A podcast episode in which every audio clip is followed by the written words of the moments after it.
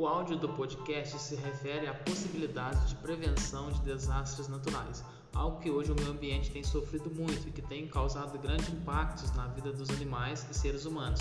Por isso, cada um é importante fazer a sua parte, só a união de todos para poder solucionar e diminuir os impactos ambientais.